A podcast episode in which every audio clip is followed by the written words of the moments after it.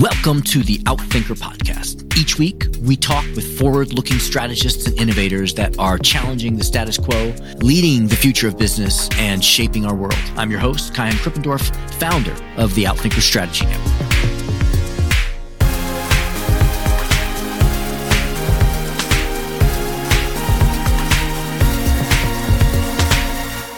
Julian Birkinshaw is professor of strategy and entrepreneurship at the London Business School, where I studied.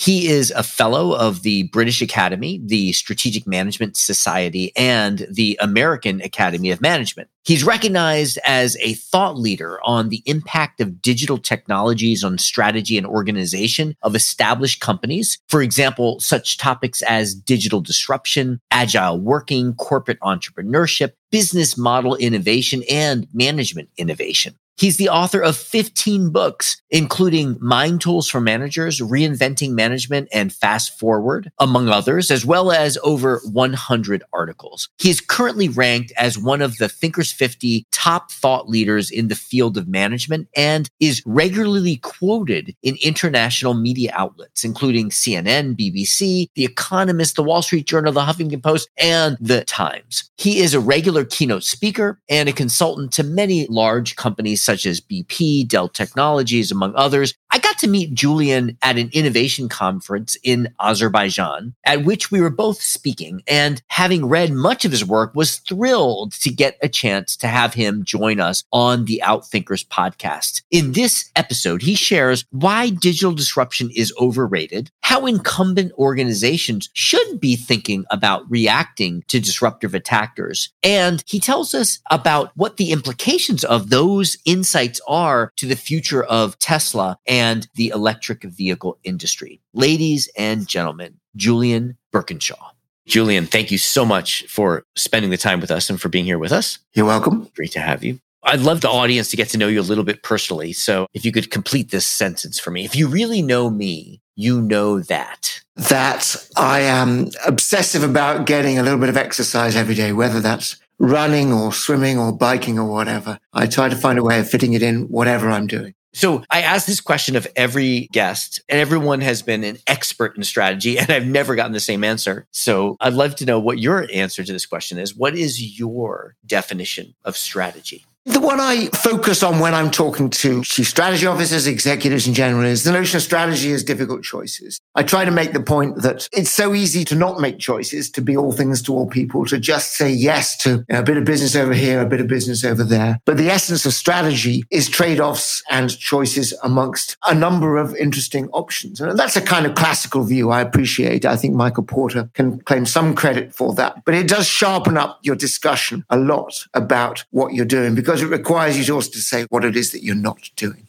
So then the strategy, it sounds like it must extend beyond business. Yeah, I think that's fair. I mean, obviously, you can do that at many levels of analysis. The standard way of doing it, obviously, is to say, what is the strategy for your business unit, your operation? But I think there's a strategy for life. I think there's a strategy for a particular unit if you lead a team. I mean, you absolutely can apply that sort of way of looking at the world to whatever entity it is that you're focusing on. So it's quite a portable concept in that respect. That makes sense. Or even deciding whether you're going to run before the speech or after the speech, bring your shoes or not. Right? That's right. Where do you fit it in? And there's tensions and choices in all of these things, that's for sure. That's great. So what got you interested in strategy? I guess all the way back through my going to university, and I did my first degree in geology, actually, which wasn't anything to do with business. And that was the typical British thing of you do a degree in whatever subjects you studied and enjoyed at high school. I quickly figured out there was no career in geology for me. And somehow business got exciting and interesting. So I went off and did an MBA. And that's the point where it all crystallized for me, because I just fell in love with the stories of companies which spectacularly succeeded. And then the other ones, of course, which fell from grace and where it all fell apart. And so that became my interest, and thus the subject of my PhD. I did in Canada back in the early 90s.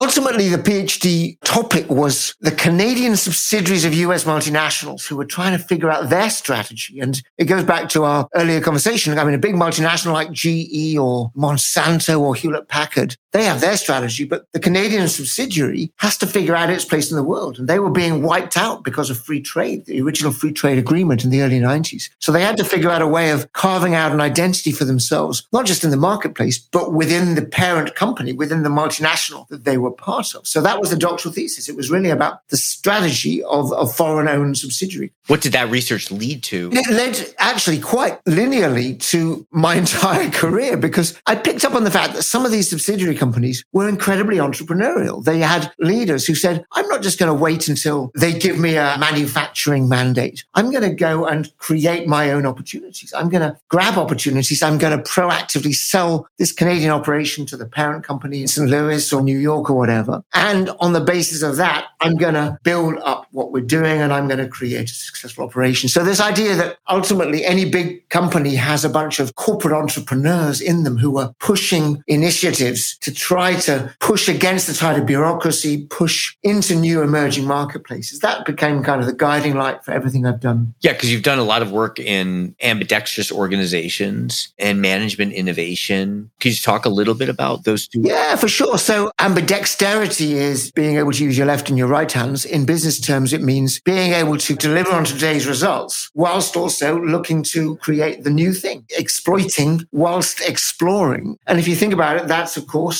the essence of most big companies' challenge, which is they've got the expectations from the market about what results they're going to create. But they know that if they don't actually have a point of view on what's coming next, they will gradually find their way into oblivion. So ambidexterity is about organizationally at a corporate level, how do you manage that tension? How do you get some people doing the entrepreneurial stuff while other people are cranking away at delivering results? So that's the concept of ambidexterity. And then this other concept, which I've become well known from amongst academic circles, is we call it management innovation. This is me working with Gary Hamel, who's quite well known, I suspect, to some of your listeners. And we all know what product innovation is. Management innovation is literally coming up with new ways of working. And this is coming up with, for example, new compensation systems, new structural models, new ways of managing teams. So agile, the big trend towards agile these days, for example, is a great example of a management innovation, a new way of working that enables people just essentially create high levels of productivity and performance. And the trouble with management innovation is that it's really important, but it's actually quite difficult to do because it's so easy just to slip back into doing things the way you've always done them. In other words, you know, going back to bureaucracy, going back to hierarchical command and control methods. We're always pushing against all that stuff. And so a lot of that research that I've done is about helping companies to create new ways of working that enable greater productivity, greater levels of engagement and so forth. So it seems that the frame of how we manage ourselves to achieve our objectives and make our strategic choices has evolved. I mean, you've got this classical challenge, which is that traditional hierarchical top-down methods work okay as long as what you're trying to do is just deliver a standard product a million times. This has now been in the conversation for decades, but as we move away from efficiency and quality as the narrow definition of performance to innovation and agility and purpose, we need people to take more initiative. We need to find ways of liberating and harnessing their talents. So this sort of push away from bureaucratic top-down management, I mean, as I say, we've been kicking it around as a concept for my lifetime and probably before. And yet it's really only since the digital revolution of the last 20 years that it's actually been possible. And I think that's really important, which is why things like Agile have really taken off, because it's only since the internet that we've been able to share information seamlessly, transparently across huge swathes of an organization and indeed beyond the organization, which allows people to coordinate in real time, take initiative based on the information that's available to everybody. So it feels to me as though the internet, the digital revolution, has allowed us to actually create these organizational and management innovations, which we hypothesized about perhaps in the 70s and 80s, but couldn't do at that point. And that for me is the sort of sea change in organizing that we are kind of living through right now. So the concepts have been around forever, but the ability to do it has not. So a lot of my work is about trying to embed the methods, which we see in quite a lot of these born digital companies on the West Coast, in mainstream traditional organizations. They say that you can't teach an old dog new tricks, but actually, I'm not sure that's true. I think a lot of big incumbent companies, big established companies, are picking up and figuring out ways of using these sort of management methods that the likes of Google and Netflix and Spotify created.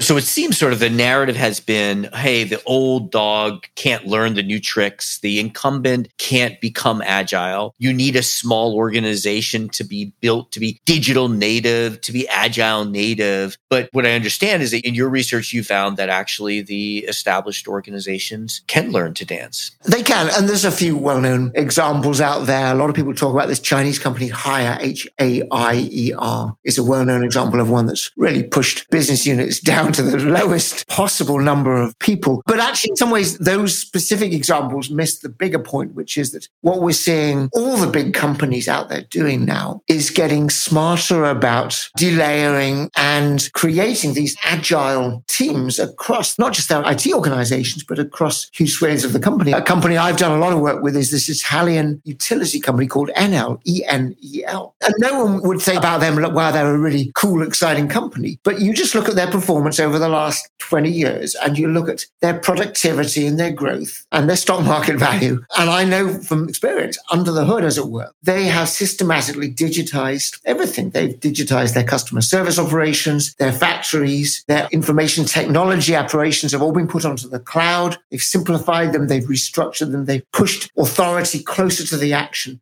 You know, none of this is sort of rocket science, but it does take commitment and time and leadership to embed it across an organization. It's not a sexy story, but that's actually the transformation that a lot of big companies are going through. Well, it's interesting. You also look at the macro level. There's that famous InnoSight graph of the survival rate of S&P 500, and that it's just gone down and down and down. But actually, if you look at the macro level, tell us what you found. So as you say, the InnoSight graph is the S&P 500, and it looks at essentially how long those companies stay in the S&P 500. And the answer is there's been more churn in recent years. I took a look at the same data. Actually, I used the Fortune 500 for various reasons, not the S&P 500. And the question I asked was, how many of last year's Fortune 500 did not exist at all in any shape or form 25 years ago? So I took 1995 as my start date, just because that's when the internet really took off. That's when the commercial internet became a thing. So when I ask my executives, they'll typically say maybe it's 100 or 200 or something like that. The answer is 17, 1-7. There are only 17 companies in, yes, last year's Fortune 500 that did not exist. And it's the ones we know. It's the Googles and the Netflix and the Facebooks and the Metas rather, and the Amazons. But the point is there are only 17 of them. And the other 483 companies are either the big established companies who've been with us forever, or it's ones which have gradually grown into the Fortune 500. And then there's one or two spin-offs. Companies like Mondelez, which was spun out of Kraft Heinz, which is technically new, but is in fact really very old. And so for me, that is an alternative way of looking at what's happened. And my interpretation of that is, yes, we see digital transformation. We see these big trillion-dollar companies who are absolutely changing huge swathes of the economy. But the bit of the economy that we don't talk about, which is actually the bulk of it, is largely undisrupted. There are huge sectors, industrial products, aerospace, many consumer goods sectors, even healthcare, even financial services, where in fact you do see the old incumbents continuing to dominate in ways that we often don't talk about. And for me, that is a huge story because, of course, behind that story, you see a lot of these companies working very hard, getting smarter, figuring out ways to either disrupt themselves or just to become leaner and more efficient.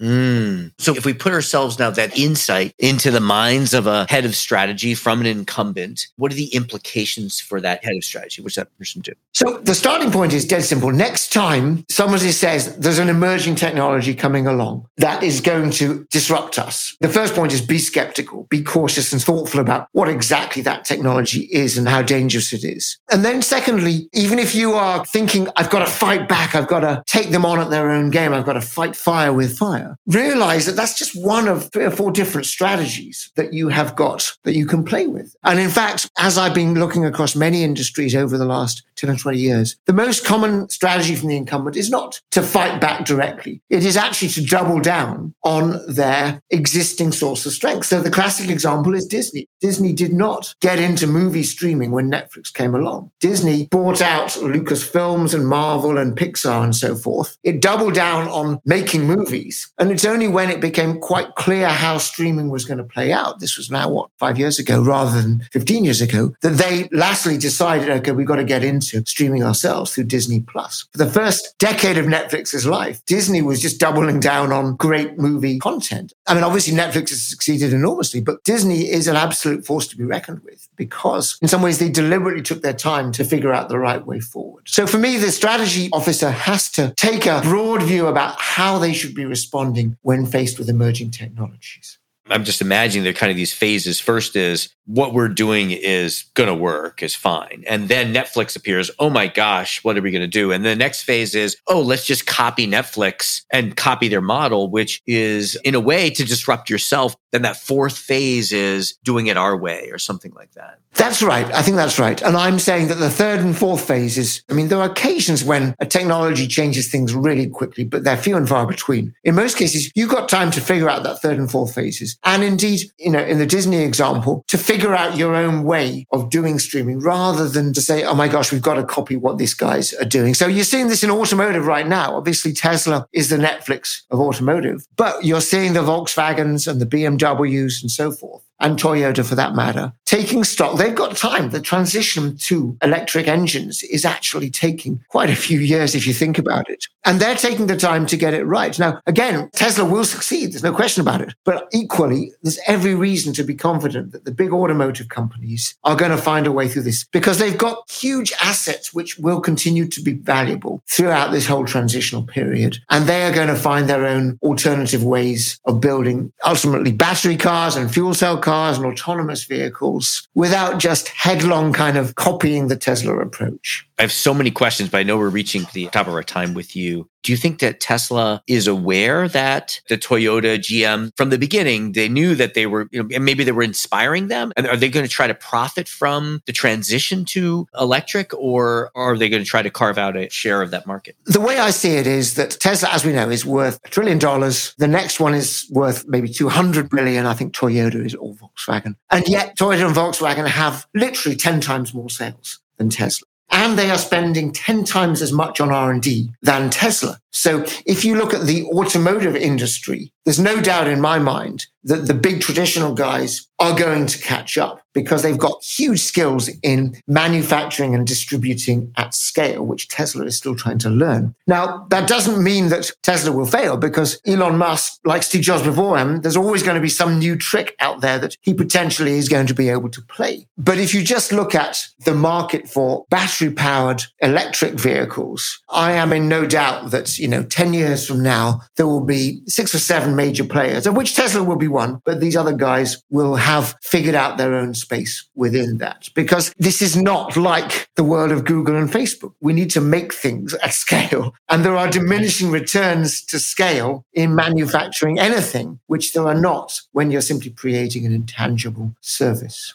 Yes. So many places we could go, but I know we're reaching the top of our time with you. So my last double question is, what are you working on now? And how can people learn from you and follow you and connect with you? Thanks. I mean, my most recent book is 3 years old now. It was called Fast Forward with a Swedish guy called Jonas Ridderstråler. And that was all about these organizational innovations, how we create less bureaucratic systems and structures. I'm now currently working on a new book, and a Harvard Business Review article just came out called How Incumbents Survive and Thrive. And the book will build on that. It'll be all about what we've been talking about in some ways, which is the strategies that traditional established companies are using to adapt to these changing times and really nailing this point that there's much less disruption out there than we're often led to believe. I mean, I'm not saying disruption is a myth. I'm saying that it's completely overplayed. And that's good news for traditional established companies. So there's going to be a bunch of blogs and articles coming out and then a book hopefully next year. And so that would be the best way for people to follow you. So look out for you on HBR. LinkedIn is my usual blog post, but sometimes on Harvard as well. Great. Lovely. Well, thank you so much for spending the time and for the work that you do. It's been great to get to know you. Perfect. Thanks, Kai. Thank you. Thank you to our guests. Thank you to our producers, Karina Reyes and Zach Ness, our editor, and the rest of the team. If you like what you heard, please follow, download, and subscribe. I'm your host, Kaihan Krippendorff. Thank you for listening. We'll catch you next week with another episode of Outthinkers.